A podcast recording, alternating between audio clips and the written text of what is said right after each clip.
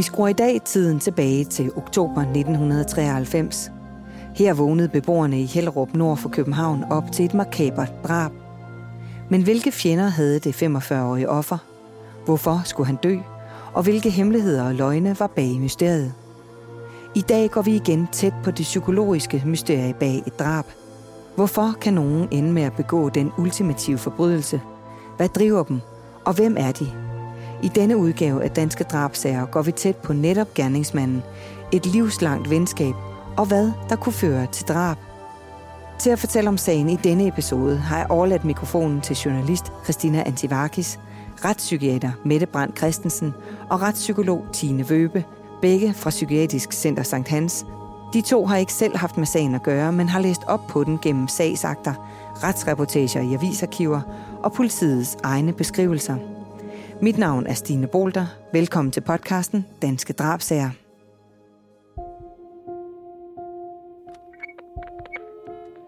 En 45-årig mand løfter telefonrøret og trykker nummeret til sin jævnaldrende barndomsven. Selvom klokken kun er lidt over fem lørdag morgen, aftaler de at mødes på en bro ved Lyngby Motorvejen. Den 45-årige skylder sin ven en stor sum penge, og nu skal de betales tilbage. Du får dem om en time, lover han. Men han har ikke en krone. I stedet har han en blodig plan. Han sætter sig bag rattet på sin mørke stationcar og kører mod sin vens villa. En gade væk parkerer han bilen og går til fods af de øde veje. Med sig i en sportstaske har han en armbryst og en dolk. Med armbrysten lat og dolken tæt på, sætter han sig til at vente. Kort efter åbner hoveddøren, og barndomsvinden kommer ud. Nu gælder det. Den 45-årige løfter armbrysten og sætter fingeren på aftrækkeren og da vinden går forbi ham med ryggen til, affyrer han sit dødbringende våben. Den 45-årige husker ikke de efterfølgende minutter. Forskellige vidner, blandt andet nabodrengen, der kom hjem fra en bytur, hørte råb fra haven. En genbo kiggede ud af sit vindue og mente at se to personer i håndgemæng på græsplænen.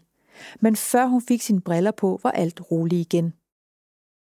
Det næste den 45-årige husker er, at han slæbte den dræbte fra græsplænen hen til husets carport og dækkede ham til med et vissen juletræ. Af frygt for at efterlade fingeraftryk, tog den 45-årige offeret sko og nøgler med sig. Dem pakkede han sammen med armbrysten, dolken og sit eget blodige tøj ned i sportstasken, som han en uge senere smed i vandet fra Tysklands færgen. Den dræbte sko efterlod han ved samme lejlighed på en tankstation.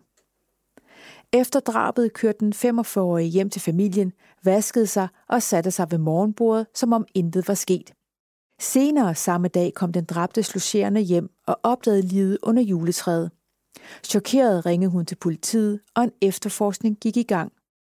Retspsykolog Tine Vøbe har sat sig ind i sagens akter. Når man læser sagen her, så det der ligesom er kendetegnende, der går og strømmer igennem det hele, det, det er sådan en desperation Samtidig med, at den måde, at drabet bliver begået på, planlagt og udført og gemt væk, og sådan også vidner om en, en meget klar kølighed, overblik og planlægning, som, som også er, er påfaldende. Nogle gange kan man tale om, at drab bliver enten begået mod, mod nogen fjerneste eller de nærmeste. Altså nogen, man ikke kender, affektdrab eller en tilstand af sindssyge eller påvirket af stoffer eller andet, eller hvor det så er de nærmeste, det går ud over nogen, man har en relation til, enten den er kærlighed, seksuelt, eller, eller venskabsmæssigt, eller økonomisk. Ikke? Han har under alle omstændigheder jo taget et, bevidst og aktivt valg. Det er ikke et affektdrab som sådan. Det er ikke et impulsivt drab.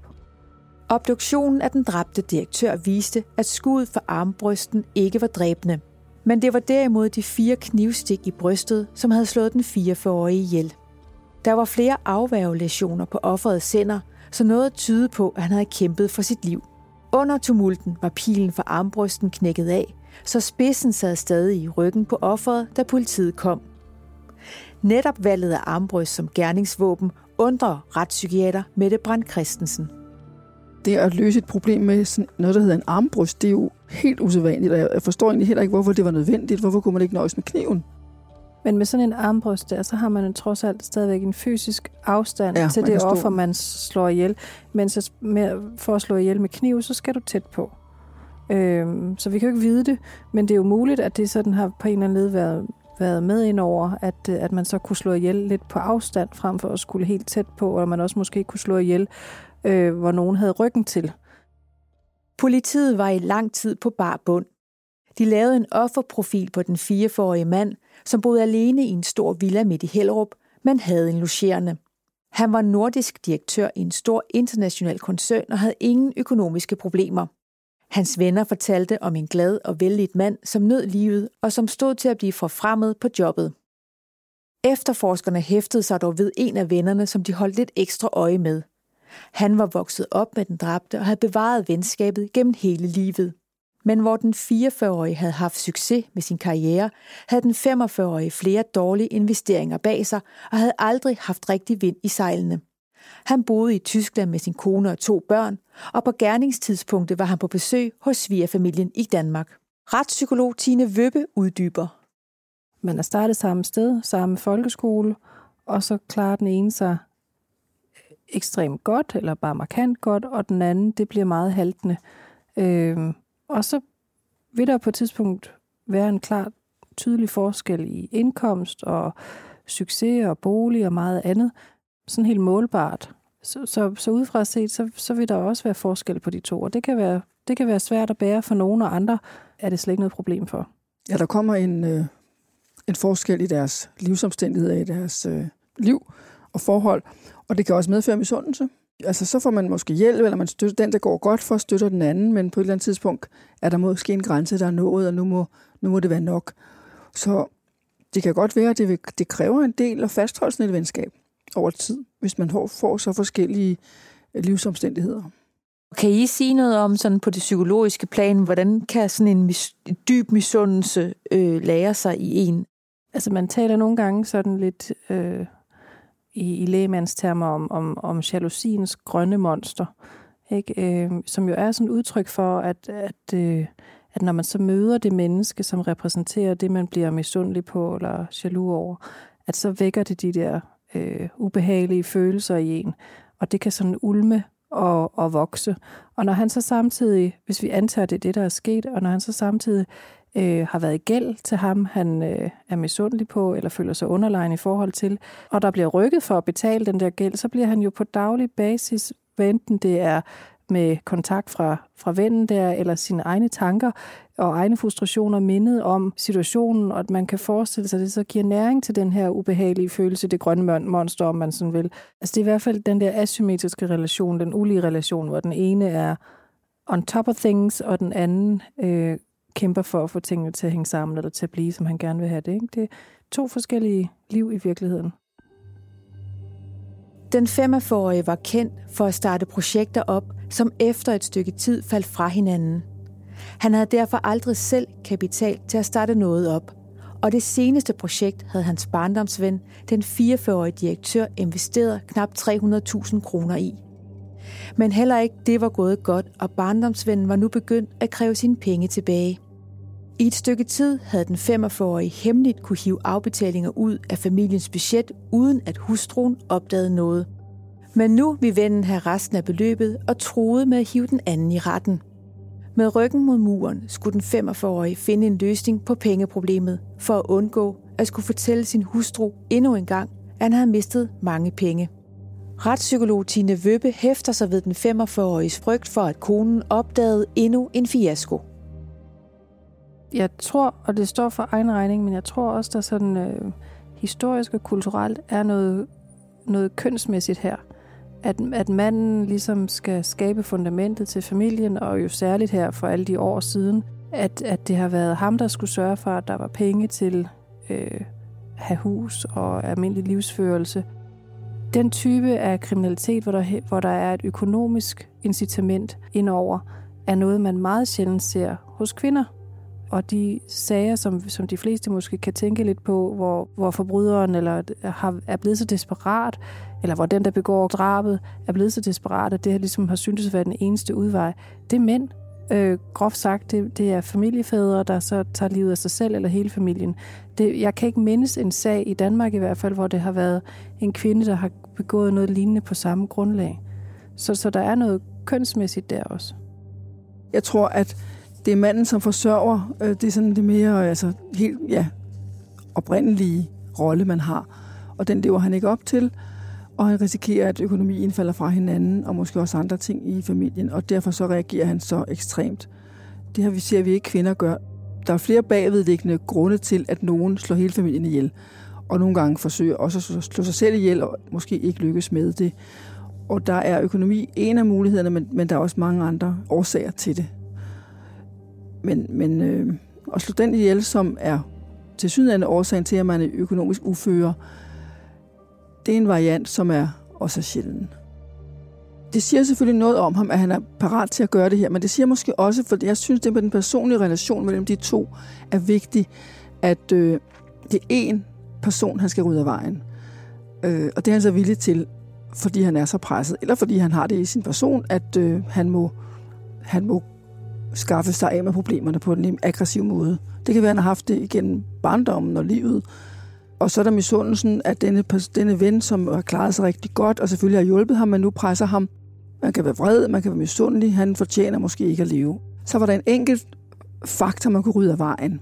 Hvis det er banken eller nogle andre, du skylder penge, så er der ikke en enkelt faktor, du kan rydde af vejen. Så det kan have været øh, det pres og den desperation og den løsning, man ser for sig. Hvis han forsvinder, og det ikke bliver opdaget, så er jeg fri af krogen. Døren til våbenbutikken går op, og den 45-årige mand træder ind. Han orienterer sig og går imod disken. Han skal se på en armbryst, fortæller han ekspedienten. Kort efter forlader han butikken med våbnet. Da familien to dage efter sidder i bilen på vej til Danmark for at deltage i en familiefødselsdag, er det kun den 45-årige, som kender til bagagerummets livsfarlige last. Under hele opholdet i Danmark var den 45-årige ude af sig selv. Han opsøgte vennen og gav ham lidt penge for at få ham til at droppe truslen om en retssag. Men barndomsvennen stillede sig ikke tilfreds og krævede at få sine penge tilbage. Det fik den 45-årige til at sætte den plan i gang, han havde brygget på, siden han købte armbrysten i Tyskland. Tidligt lørdag morgen ringede han derfor og løj om at have de sidste penge. De skulle mødes sin sidste gang, og det møde blev skæbnesfanger og endte med et tragisk drab. Da han havde dækket livet til med det visne juletræ, kørte den 45-årige til bageren og købte morgenbrød med hjem til familien. Retspsykiater Mette Brandt Christensen forklarer. Det hører man indimellem. Det, at man kan slå nogen ihjel og køre tilbage til familien eller en anden gruppe, man skal være sammen med, og virke upåfaldende, det sker. Og det undrer man sig jo altid over. Ikke mindst dem, man kører hen til og spiser sammen med, eller hvad man nu gør. Der er en eller anden øh, evne til at glemme det, eller lægge det bag sig, eller fortrænge det kortvarigt, og være vidne om, at man skal fremstå upåfaldende. Eller også så kan der være den mulighed, at nu har man jo ordnet det. Nu er det klaret, problemet er ordnet, fikset. Særligt når det er, det er så, øh, så planlagt og så lidt impulsivt som her. Det er nok sværere trods alt at forestille sig nogen, hvor det slet ikke var meningen, at det skulle gå øh, sådan, at der var nogen, der døde, men hvor det så skete, øh, hvor det var tilfældige og uheldige omstændigheder, en kniv, der lige var i nærheden, og nogen, der var på slås, og, og sådan noget. Og så køre hjem og sidde med familien og spise morgenbord, fordi at det slet ikke havde været det udgangspunkt, man var taget sted til mødet med. Men han er jo taget sted til det her møde med en, nok en rimelig klar plan om, at det ville være outcome. Øh, at han var den eneste, der gik levende fra det møde igen. Så, så han har groft sagt jo bare været ude og ordne sin business, og så er han kommet hjem og sat sig ned med familien til forskel fra, hvis det havde været fuldstændig uventet, at, at, at det blev så voldsomt, at der var nogen, der døde af det. Men hvad siger det om, hvad for en tilstand han har været i under drabet? Den måde, han har gjort tingene på her, øh, hvor det jo virker så planlagt og øh, køligt og kynisk og beregnet, øh, og også det med, at han kører hjem til sin egen familie bagefter, og helt sådan upåfaldende spiser morgenmad og så videre, vidner jo om en planlægning og en forventning om, at det også var det, der skulle ske, at han nok ville være den eneste, der kom levende for det her forretningsmøde. Og det er bare så forskelligt fra den type drab, vi ser hos de psykotiske, som, øh, som typisk øh, slår ihjel i en eller anden kaotisk situation. De har en vrangforestilling, øh, eller, eller føler sig truet, øh, og så, så sker der det, at der er nogen, der dør i en eller anden voldsom situation, men de, men de sådan groft sagt løber fra gerningsstedet med, med blod på sig, og det var ikke nødvendigvis meningen, at der var nogen, der skulle dø, og de har igen måske en helt anden virkelighedsopfattelse end resten af os. Så, så det her drab her, det emmer ikke af, af psykose på nogen måde. Det emmer af øh, kølighed, planlagthed, at være beregnende, øh, og have været meget bevidst om, hvad det var, at øh, der var gang i, og hvad der også hvad der ville ske. Når man taler om, at en person, der begår drab, har været i en situation, hvor de har tunnelsyn, så er det typisk, at det kan være økonomiske vanskeligheder. Øh, det kan også være, at man har en, en øh, man har ud af et parforhold, og man kan ikke se, hvordan skal man komme det. Nogle vanskeligheder, som knytter sig til en svær situation, og man kan ikke se situationen løst på en mindre indgribende måde, end ved at slå den, som udgør problemet, ihjel. Og, og tunnelsyn behøver ikke at være, at man er psykotisk, men det betyder, at ens øh, kognitive spændvidde, altså en evne til at sætte sig ned og kigge på problemerne og prøve at skrive for imod op og finde en mindre indgribende løsning, den evne er simpelthen forsvundet for en periode. Man kan jo sådan sige, at man er så stresset, at man ikke kan tænke klart. Alt det der med ligesom at planlægge, lave overblik og strukturere og forudsige konsekvenser af handlinger, bliver ikke eksisterende, eller bliver i hvert fald rigtig reduceret i forhold til, hvad man normalt er i stand til. Et udtryk for en, en, en desperation. Ikke? At man tilsidesætter normale procedurer, man vil have for at løse en, en, et problem. Det kan også være, at man igennem livet har haft en dårlig strategi for at løse problemer, også mindre presserende problemer. Nu igen, ens forretning går ikke så godt.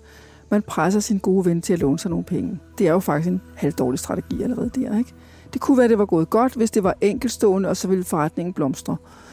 Men når det så går den anden vej, så mylder problemerne jo frem, og vennen vil også have sine penge, og så det, og det, man kan måske også sige, at det er en form for tunnelsyn hos, i denne her sag, men, men det er en mere altså, målrettet løsning af et problem, som, øh, som umiddelbart tror man, man kan slippe afsted med det, uden at få nogen gener, men, men evnen til at overskue, at det sandsynlige er, at man vil blive fanget og blive dømt, den er alligevel ikke ret god, så man, man kan ikke konsekvensberegne alligevel, eller man tager risikoen, uden at forstå, at det faktisk er farligt, også for en selv, fordi man, ens liv bliver fuldstændig ændret.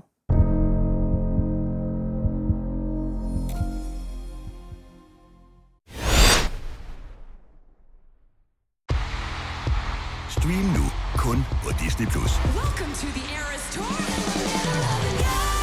Oplev Taylor Swift The Eras Tour, Taylor's version. Med fire nye akustiske numre.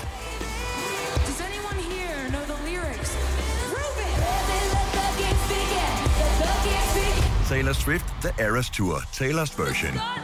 Stream nu på Disney Plus fra kun 49 kroner per måned. Abonnement kræves 18 plus.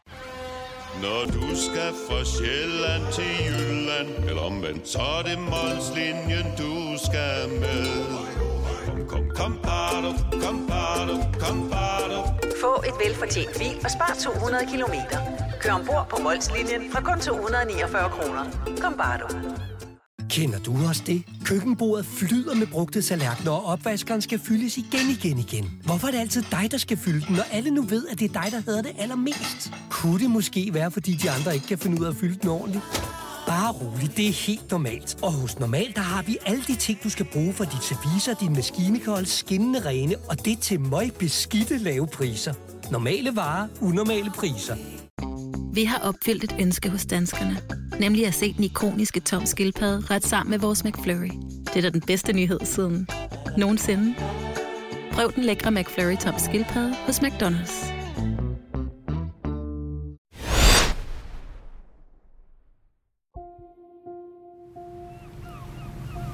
Den kolde vind har sit tag i færgen fra Tyskland til Danmark. Den 45-årige kigger ud på havet og gør sig klar til igen at blive afhørt af politiet. Han har ingen idé om, at han er politiets hovedmistænkte. Imens banker det hårdt på dørene i et hus i Tyskland. Den 45-årige hustru kigger nervøst på de to betjente. De vil rensage hjemmet, siger de. og afhøre hende om hendes mands færden tilbage i oktober. Et andet sted i den tyske by besøger et hold danske efterforskere byens jagtbutikker. Har nogen solgt et våben til deres hovedmistænkte?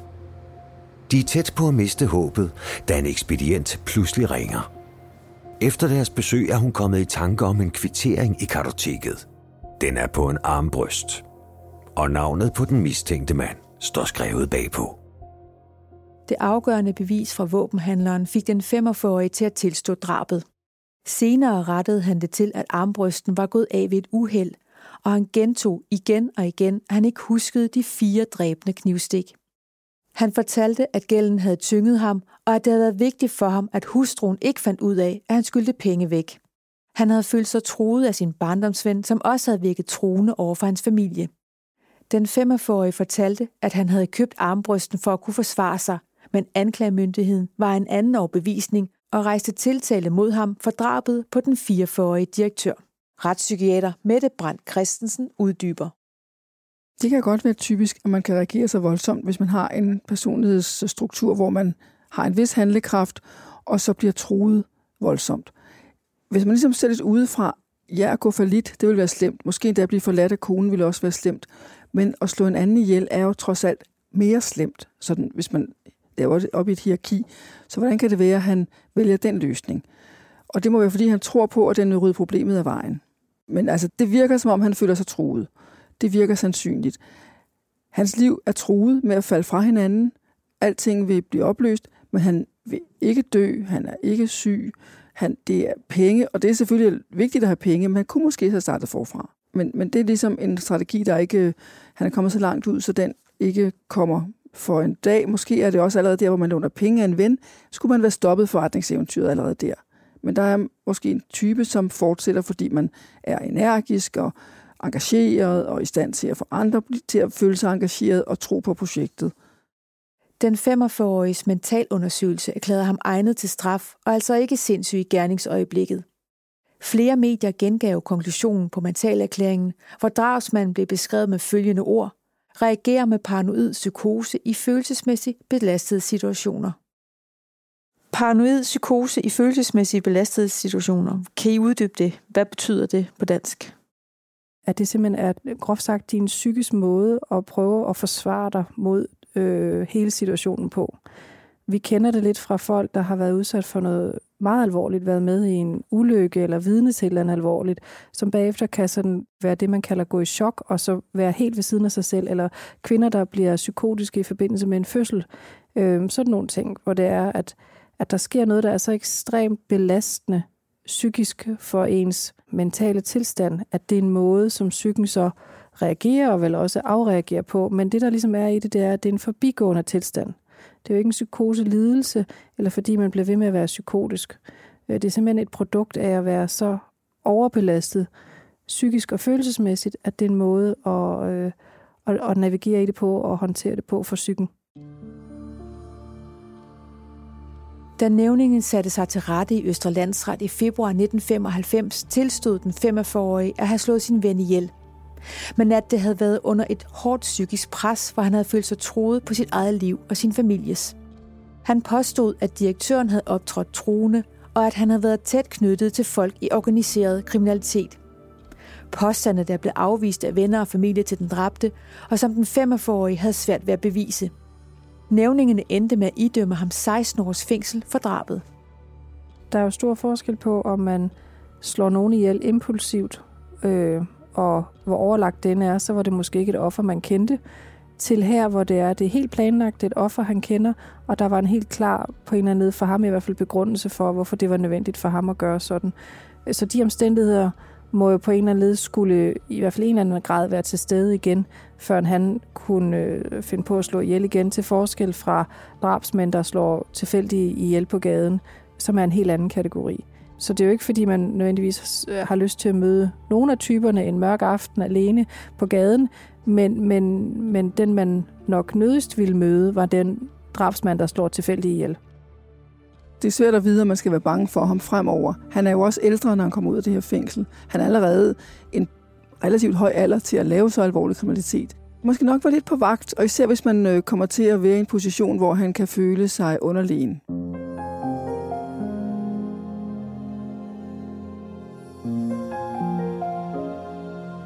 Den dømte mand ankede sagen til højesteret og fik straffen nedsat til 14 års fængsel.